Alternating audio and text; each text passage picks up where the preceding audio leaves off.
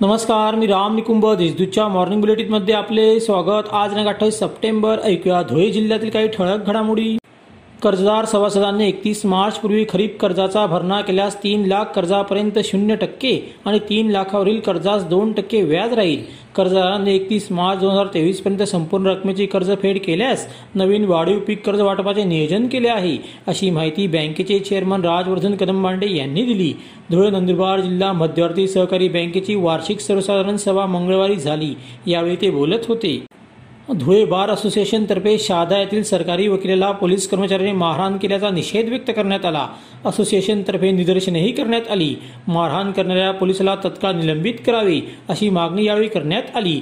याबाबत जिल्हाधिकाऱ्यांना निवेदन देण्यात आले. धुळे तालुक्यात अतिवृष्टीमुळे पिकांचे अतोनात नुकसान झाले आहे. आमदार कुणाल पाटील यांनी गोंदूर शिवारात जाऊन पिकांची पाहणी केली. या दरम्यान त्यांनी विविध गावांमध्ये शेतकऱ्यांच्या भेटी घेतल्या. शासनाकडून शंभर टक्के नुकसान भरपाई मिळवून देण्यासाठी प्रयत्न केले जातील असे आश्वासनही त्यांनी यावेळी दिले. मुंबई आग्रा महामार्गावरील पूर्वीपाडा शिवारात भरधाव दुचाकीने दिलेल्या धडकेत तरुण ठार झाला. मंगळवारी रात्री साडेबारा वाजेच्या सुमारास हा अपघात झाला. या प्रकरणी पोलिसात दुचाकी चालकावर गुन्हा दाखल करण्यात आला आहे. रवींद्र अशोक अहिरे वय तेवीस राहणार कळवाने तालुका मालेगाव असे मयत तरुणाचे नाव आहे. साक्री तालुक्यात ओला दुष्काळ जाहीर करावा. यासह आदिवासी शेतकऱ्यांच्या विविध मागण्यांसाठी आदिवासी एकता परिषदेमार्फत पिंपनेर तहसील कार्यालयावर मोर्चा काढण्यात आला. या मोर्चाचे नेतृत्व प्रदेश सचिव डोंगर बागुल यांनी केले. मागण्यांचे निवेदन नायब तहसीलदार अनिल लुचाळा यांनी स्वीकारले.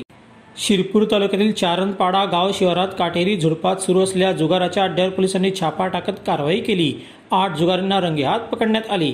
त्यांच्याकडून चार दुचाकी दोन कारसह सुमारे तेरा लाखांचा मुद्दा जप्त करण्यात आला.